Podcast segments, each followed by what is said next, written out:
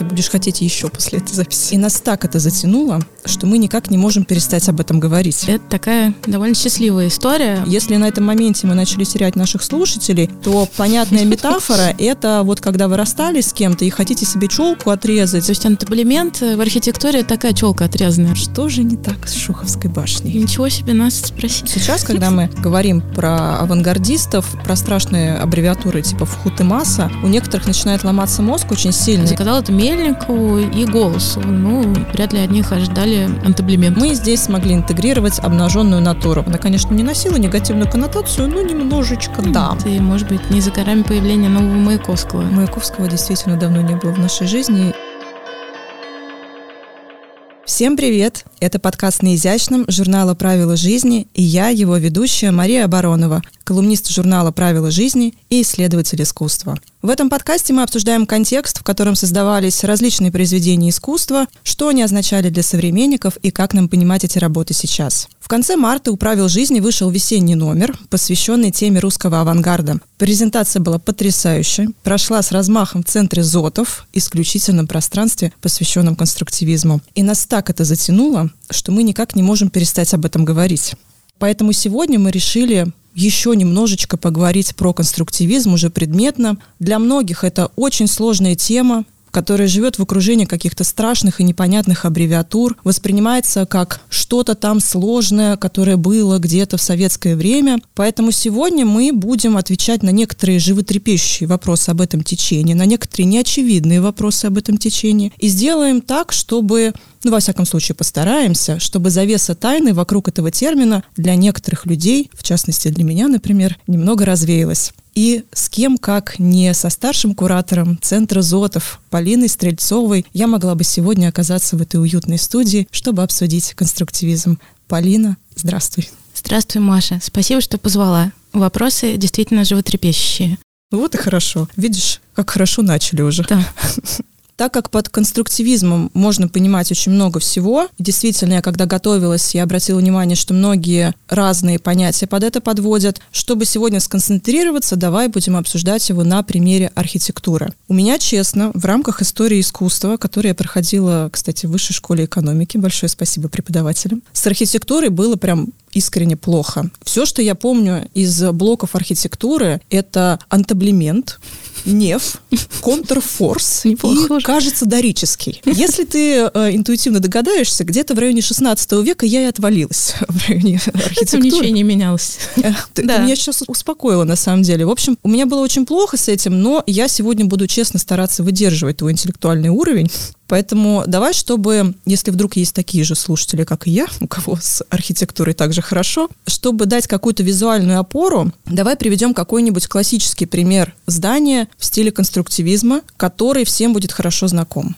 Угу. Есть такой пример, и главное, что он э, отвечает на такой стандартный пул вопросов, которые связаны с конструктивизмом. А еще как я люблю, это такая довольно счастливая история, поэтому мы начнем, наверное, с такой позитивной ноты, хотя, что касается конструктивизма, это далеко не всегда так, и в архитектуре особенно. Это дом наркомфина знаешь. Очень красивое очень здание. Очень красивое. Сейчас, во всяком сейчас, случае. Да, сейчас все видят, что оно красивое, и на примере дома наркомфина можно прочувствовать, как задумывали конструктивизм, модернизм его авторы. Дело в том, что конструктивизму очень не идет стареть, сейчас... На доме наркомфина мы как раз это видели. Да, и это направление, которое было направлено всеми фибрами души его создателей в будущее, и поэтому сейчас, когда оно стареет и ветшает, это не воспринимается ни как памятник, ни как э, что-то достойное внимания. Вот сейчас, благодаря героическим усилиям авторов реставрации, это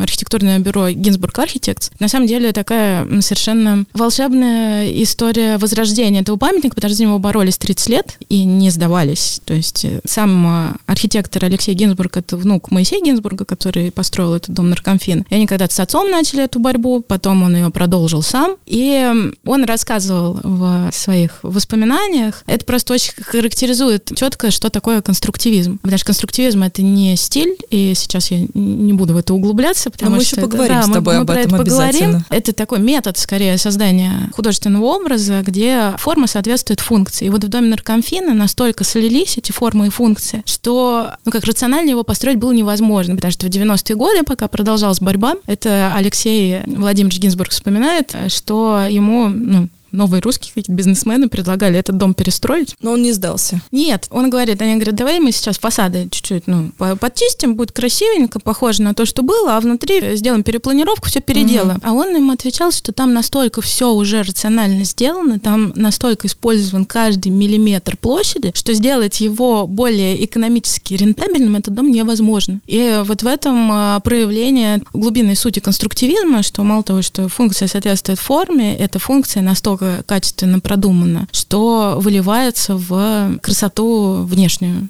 Но сейчас он же вообще какой-то элитный клубный дом, да? Да, и это тоже часть этой счастливой истории, потому что памятник конструктивизма, он остается памятником, ну, на мой взгляд, а пока он не теряет свою функцию. Функция этого дома — быть жилым домом, там люди жить должны. И сейчас, в общем, это продолжается, и те инновационные идеи, которые были заложены в нем, в этом доме, они себя реализуют по сей день, и сейчас жильцы пользуются теми общественными пространствами, которые там были задуманы. Там есть известный коммунальный корпус, где сейчас э, там кафе есть, эксплуатируемая да, кровля, есть вот эти теплые коридоры, в которые тоже ты можешь общаться. В общем, этот дом э, пережил такое комплексное восстановление, и теперь там все как задумывали авторы, и это очень здорово. Действительно счастливая история, Полин, mm-hmm. потому что на самом деле не всем памятникам архитектуры так везет, будем честны. Да, но я надеюсь, что это таким будет прецедентом, как когда-то, не знаю, насколько э, вообще архитекторы все не любят страшно, когда их кого-то с кем-то сравнивают, но, в общем-то, реставрация гаража, ведь это тоже было большим прецедентом, потому что никто эту архитектуру архитектуры 60-х, которая, кстати, тоже вторая волна модернизма, mm-hmm. имеет связь с тем, что происходило в 20-е, ее никто не воспринимал как что-то достойное. Потом, в общем, это место возродилось и посмотрели другими глазами. Так что, может быть, это начало большой э, счастливой истории и начало этого пути, во что очень хочется верить. Будем надеяться.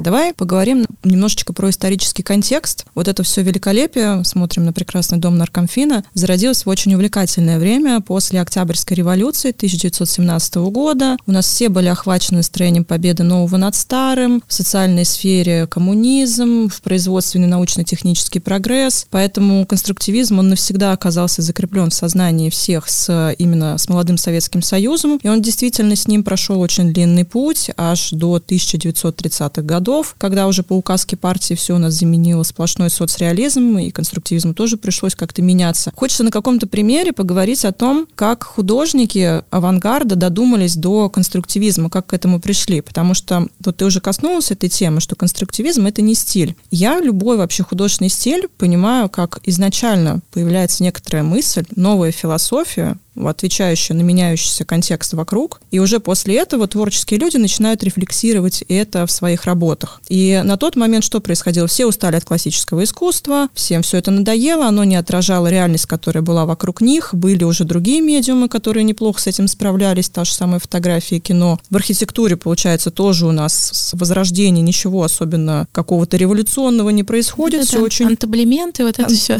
Все мое любимое, да, контрфорсы, дорические, я буду как это. И захотелось, соответственно, чего-то другого. И те, кто, ну, не будем еще забывать о том, что те, кто поддерживал большевиков, так сказать, слон в комнате, они выступали против царской власти, и, соответственно, они хотели другой политический строй, всю другую жизнь. Если на этом моменте мы начали терять наших слушателей, то понятная метафора — это вот когда вы расстались с кем-то и хотите себе челку отрезать или татуировку набить, вот чем хотите, чтобы ничего вам не напоминало больше об этом человеке в вашей окружающей действительности. И, соответственно, авангардисты тоже тоже хотели, чтобы вокруг них ничего не напоминало про То царскую есть власть. в архитектуре такая челка отрезанная, он отпал.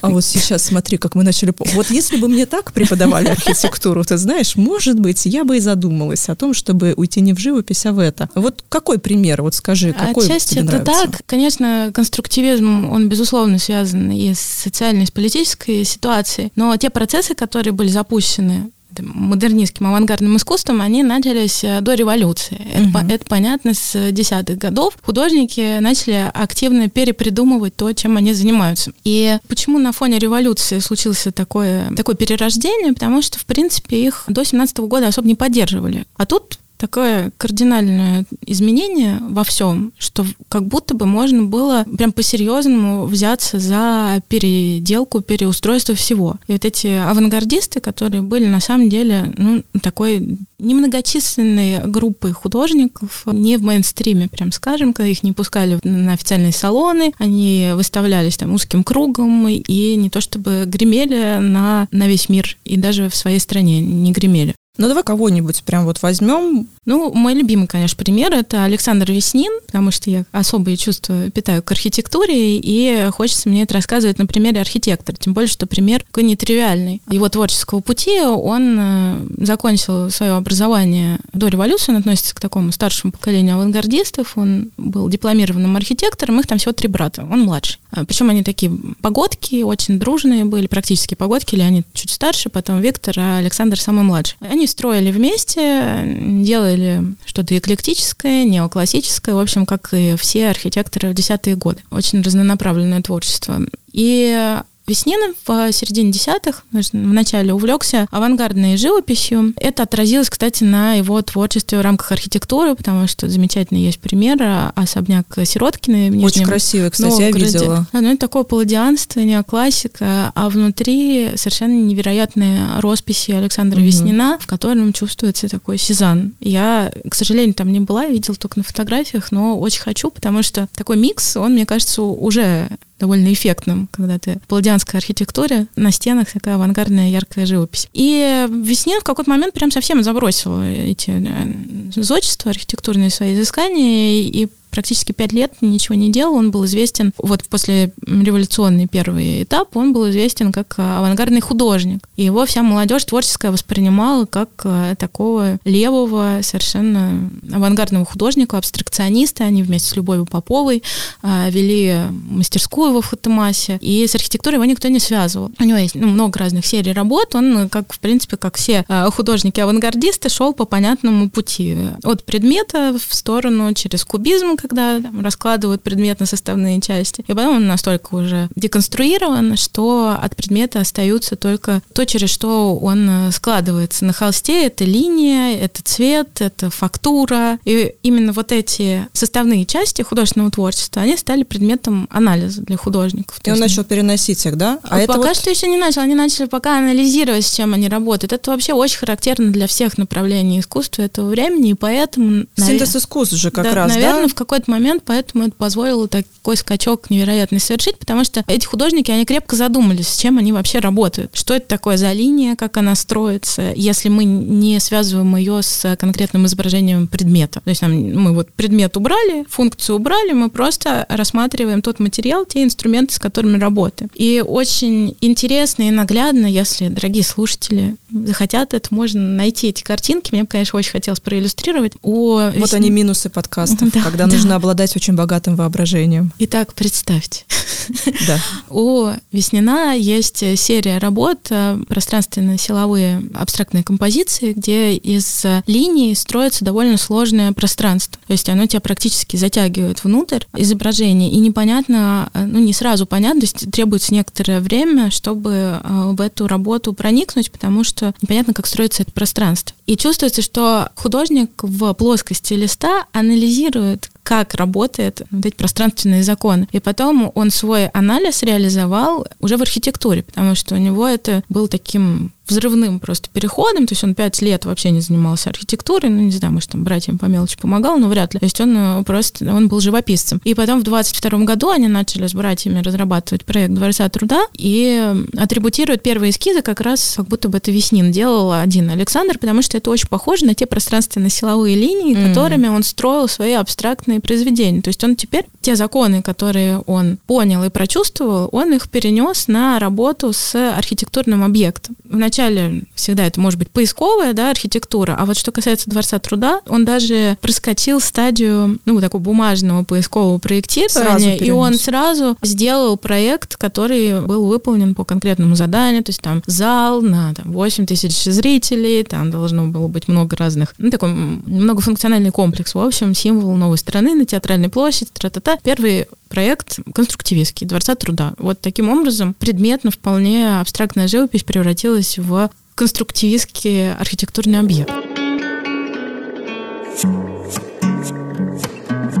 Но мне, конечно, это очень нравится в конструктивистах, то, что они все-таки были, ну, там, Малевич делал декорации театральные, и многие они делали э, декорации театральные. Потом фотографию начали интегрировать, э, тот же Лисицкий, фотомонтаж, его известные плакаты и так далее. Ну вот к принципам построения. Mm-hmm. Как раз э, немножечко вбросим уже в середине подкаста про Шуховскую башню хочу с тобой поговорить. Mm-hmm. Часто называют ее одним из памятников конструктивизма, а мы с тобой, пока готовились, очень много обсуждали, что это не совсем совсем так. Давай поговорим об этом. Что же не так с Шуховской башней? И еще пообсуждаем. Давай. Вы помните, что я из центра Зотов, и мы как-то говорили о том, что мы будем центром конструктивизма. Я робко пыталась возражать, потому что конструктивизм очень дискуссионное понятие. На самом деле оно было таким дискуссионным изначально, потому что те художники, которые назвали себя конструктивистами, они даже между собой спорили. Ну, вплоть до того, что ты недостаточно конструктивен, говорил э, Карл Иогансон, не знаю, братьям Стенбергом, когда делал свои пространственные кресты. Или были еще такие ребят производственные, э, производственное искусство, которые говорили то, что вообще искусству нужно все отменить, и теперь искусство должно быть полезным для жизни. Вот. Конструктивисты, если говорить об основном их месседже, это от функции к форме. И Шуховская башня, созданная инженером, ну, логично, что она несла определенный функционал. Это... Но это была радиовышка. Да, это была радиовышка, но сам, сам принцип, вот этот гиперболоид, он придумал для Нижегородской выставки еще в 95 году. И что характерно, что там это была водонапорная башня, потом делал мембранные перекрытия для, для основного павильона. И все это было абсолютно утилитарная история. То есть это что-то, что было сделано не для красоты, не в качестве какого-то ноу-хау творческого. А это была водонапорная башня, которая даже не была экспонатом. А на тот момент еще не поняли, насколько она инновационна. Если говорить про суть инженерной работы, то, конечно, инженеру априори важна конструкция. И он идет от конструкции, и если уже получается Сделать ее красивой, да. то он это делает, да? Ну, ну, она, по идее, всегда красивая. Я сейчас начала задумываться, может быть, это просто нам кажется, что она такая красивая, а для него он такой, ну, башня и башня. Это очень правильная мысль, потому что сам вот этот поворот оптический, эстетический, его же конструктивисты провернули, потому что, не знаю, там, Герберт Уэллс, который говорил о том, что а, машины захватят мир, и, в общем, угу. в этом вообще нет... Они захватывают? Да, но это сейчас был прав.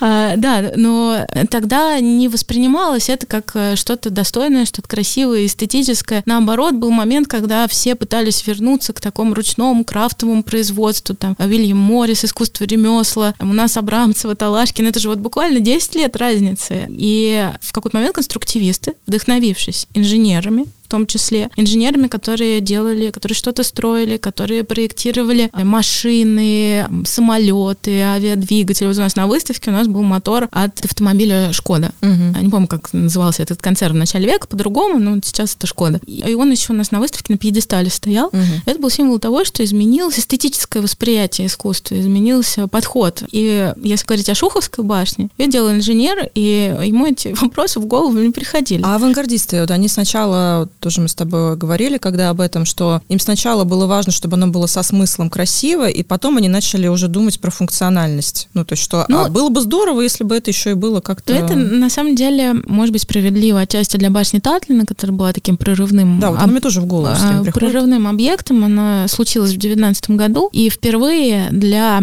трансляции масштабной идей э, новой страны, это же башня Третьего интернационала, скоро коммунизм всеобщий, всемирный грядет. Вот эта башня должна была быть главным зданием всемирного государства, коммунистического. И Татлин предложил для нее эстетику конструкции. То есть это не водонапорная башня, угу. это целый объект, который символ новой страны. И получается, что теперь мы принимаем эту машинную эстетику, берем ее на вооружение, и художники открыли для себя этот э, замечательный новый мир, новые вот этой тех, технократической эстетики, и начали делать свои объекты уже исходя из этого. Плюс они заимствовали принципы, принципы инженеров, которыми они пользовались для создания своих объектов, то есть нужно было сделать рационально, экономически обусловленно. Ну вот это как раз дом наркомфина, да, то есть там классно продумана идея, функция. Но он еще и да, дом все-таки. Да, здорово продумана экономическая сторона вопрос, потому что там опробовано несчетное количество всяких строительных ноу-хау, и вот этот вот камышит, которым, из которого строили стены, который проламывался под э, давлением руки, это неправда. Абсолютно это такой миф расхожий. На самом деле там было задействовано очень много таких э, новаторских технологий, которые потом мы имели с разным успехом развития в 20 веке. И третье — это, собственно, эстетика, которая получилась, ну, не то чтобы само собой, все-таки это были все художники, и у них э, было эстетическое видение того, что они делают, это встроенное в их э, базовую комплектацию художественную.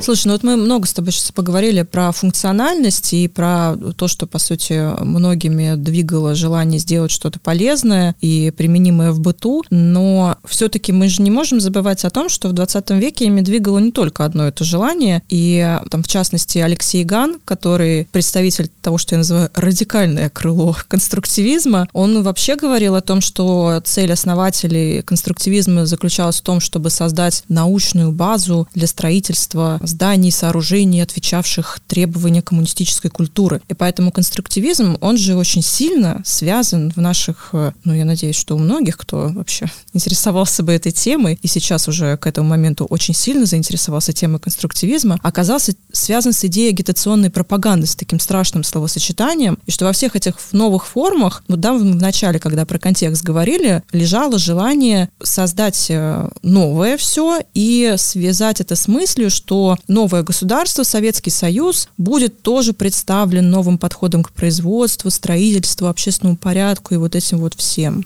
Угу. Ну, надо сказать то, что первое, что захотелось ответить, это то, что пропаганда и агитация на тот момент не носили такой негативный окрас. Потому что жили-то не очень хорошо, надо сказать. И вот это желание художников все переделать, оно не на пустом месте возникло, потому что нужно было предложить модель новой жизни. И как будто бы их позвали, ну, поначалу так казалось, как будто бы их позвали над этой моделью подумать. Ребята художники, вот мы тут новое государство строим. Что можете предложить? Да, предложите нам. И они такие, ничего себе, нас спросили. Ну, и это же действительно очень вдохновляет, когда ты помимо своего искусства понимаешь, что ты можешь э, глобально что-то переделать, Новый причем порядок да, создать. причем переделать для людей и предложить новый способ жизни. Вот эта агитация и пропаганда в искусстве, она проявлялась в том числе через рекламу этой новой жизни. Я сейчас говорю в основном про предметно-бытовую среду. Да? Ну, если буквально надо было придумать как новую одежду, новую угу. мебель. Ну, про архитектуру мы уже сказали. Это такое производственное крыло конструктивистов, как раз, как ты говоришь, радикальное, которые вообще говорили, что искусство теперь должно служить э, на пользу сразу, вот, давайте-ка мы пойдем все придумывать э, новые предметы обихода, причем это индустриальные предметы, что очень важно, это переход от э, крафтового ручного производства художниками предметов быта к какому индустриальному, то есть они должны были предложить э, некие эталоны, образцы для создания в масштабе страны с помощью фабричного индустриального производства новые объекты. Ну, ты чувствуешь, что мы приходим к Но дизайну. они все новое пытались предлагать. Это как раз вопрос о том, что конструктивизмом называется вне вот материального какого-то воплощения, вне архитектуры, то есть э, конструктивистская музыка, литература, кино, еще что-то. То есть здесь это тоже в большей степени про желание отразить э, вот это стремление нового порядка, а не про то, что там есть что-то такое особенное ну, С одной стороны, форме. стремление нового порядка, но там я и про ту же архитектуру говорить, э, про да, какие-то формы, которые принимала архитектура, это же модернизм, он был общий не только у конструктивистов он проявлялся, были еще, например, рационалисты, да, у которых ты посмотришь на эти два здания, и ты их угу. не отличишь вообще никак. Ну, то есть вот Хавско-Шаболовский массив относительно недалеко здесь. Э, и это, в общем, строили рационалисты, которые очень спорили с конструктивистами. Ты туда зайдешь в этот Хавско-Шаболовский массив и не поймешь, в чем, собственно, вы спорили, а в чем предмет спорта был ваш. Но конструктивизм, он про, как мне кажется, он про такой глубокий анализ, во-первых, цели, то есть вот, вот это жизнетворчество, да, в чем оно заключалось? В том, что художникам еще предложили не только эти формы предложить новой жизни, но и подумать над функцией, предложить новую функцию, то есть каким образом мы, mm-hmm. мы по-новому будем строить нашу жизнь. Ты архитектор, у тебя есть конкретный заказ, тебе придумали, вот у тебя должно быть большое здание, где помещается столько людей, там должны быть такие-то, такие-то, такие-то комнаты, в которых такая-такая функция. Дом наркомфина, то есть это же надо было додуматься до того, mm-hmm. чтобы на ведомственном доме попробовать применить новые способы жизни, которые помогут одновременно и сэкономить, и сделать красиво, и людей сделать счастливее, потому что вот эта идея о том, что есть общественные пространства, за счет которых компенсируется маленькая площадь квартир, но это выходит за рамки того, что архитекторы делают по заданию. Давай про восприятие поговорим, наверное, как э, современники воспринимали, потому что вот сейчас, когда мы говорим про авангардистов, про страшные аббревиатуры типа ФХУТ и МАСА, у некоторых начинает ломаться мозг очень сильно. Это то, что я часто говорю, в чем сложность современного искусства, потому что когда ты смотришь до 20 века, даже до конца 19-го, здесь у нас голая женщина, да, вот мы как раз с тобой переживали, как мы будем после обнаженного я натуры в искусстве говорить про конструктивизм. Ну ничего, мы здесь смогли интегрировать обнаженную натуру. Вот Маша, здесь, браво. здесь могла бы быть ваша реклама. Вот как профессионально мы это делаем. Значит, вот у нас голая женщина, вот у нас едет поезд, вот у нас пейзаж с коровами, и в принципе, даже если ты не считываешь символизм, ты не считываешь контекст, ты хотя бы визуально понимаешь, что там происходит. А с 20 веком так уже не получается. И вот, э, да, ты сказала, что действительно люди жили не очень хорошо. Большую часть страны составляли полуграмотные земледельцы. И как им вообще заходил конструктивизм? Я слышала версию, что на самом деле им нравились очень эти постройки эстетически, нравились клубы, которые Мельников, в частности, проектировал. Ну, это очень интересный вопрос, он меня тоже крайне заботит. Дело в том, что агитация пропаганды, конечно, носила и положительную коннотацию, но не только. И вот за тем массивом источников, журнальных статей, очень сложно докопаться до правды, потому что там было такое понятие рабкор, да, рабочий корреспондент, mm-hmm. который должен, по идее, ездить и выражать мнение народа. В общем, и непонятно, насколько эти рабкоры были действительно выходцами из народа, или это какие-то журналисты под прикрытием. В общем, очень сложно вот, вот это источниковедение, что касается 20-х, еще хуже 30-х, mm-hmm. там mm-hmm. вообще не докопаешься. Но мне кажется, что очень показательная история, когда начали строить клубы, профсоюзы взялись за это дело, им поручили. И была большая программа в 26-м году, в 27-м развернутые, собственно, все вот эти знаменитые клубы, которые есть в Москве, они были построены по этой программе. И профсоюз коммунальников, например, заказал, это был заказные проекты, то есть ты можешь сам выбрать архитектора, который тебе это построит. Заказал это Мельникову и Голосову. Ну, вряд ли от них ожидали антаблемент. Мне нравится, как теперь это, теперь это проходит через весь наш подкаст. Мое любимое слово. Знаешь, сколько я выучила? Неделю. Видишь, пригодилось, не зря. Наконец выучила. Наконец используешь. Впервые, между прочим. Вот когда бы еще.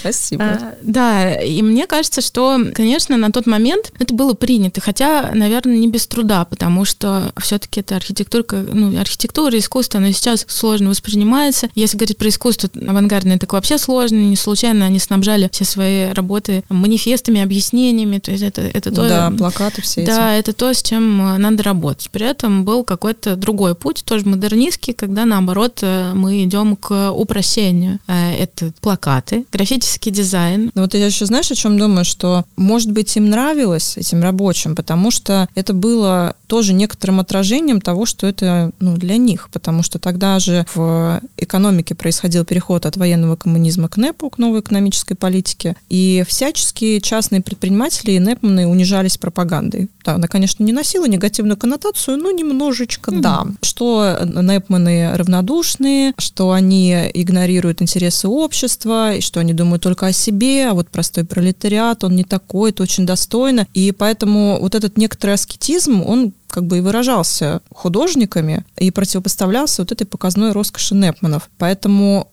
наверное, им могло нравиться не с той точки зрения, что там конструктивизм, как течение, стиль, еще что-то, это не антаблемент, это что-то новое, а потому что это про них было. Ну, отчасти это так и есть. Я не знаю, насколько это в массовом сознании укоренялось, но те статьи, которые я читала, они в меньшей степени были сосредоточены на внешнем виде. То есть там очень много обсуждалась структура, те помещения, которые должны быть, что должно быть в этом новом клубе, ну, если мы говорим про клубы, как они связаны друг с другом. То есть там был такой большой анализ конфигурации внутренней плана, ну, мало что говорилось про вот этот новый аскетизм, но есть э, на самом деле воспоминания которые свидетельствуют в пользу противоположной точки зрения. Например, mm-hmm. Желтовский а, Владислав, архитектор, который был таким последовательным классиком, и он а, в половине 20-х просидел в Италии и, в общем, никогда себе не изменял. Э, возглавлял классическое крыло mm-hmm. архитектуры этого времени. Такое тоже было. В общем, тогда была свобода, и вот в Футемасе, в принципе, учили и тому, и тому. Просто мы много говорим про авангард, про конструктивизм, mm-hmm. и может сложиться впечатление, что, в общем... Только это было. Только это было, на самом деле, не совсем так. Но конструктивизм, безусловно, был популярен, это была мода, и он был в авангарде движения, скажем так. А сейчас он моден да. вообще? Сейчас я расскажу про Желтовского, потому что эта история, мне кажется, очень показательная и интересна по поводу того, насколько принимали или не принимали. И сохранились его воспоминания. Он э, построил дом на Маховой, такой с, с гигантским ордером, с колоннами, наверное, видели, по соседству с университетом, следующий. И он очень переживал, боялся, потому что это был 33-34 год, и он говорил, что, ну, в общем, конструктивизм еще не схлынул,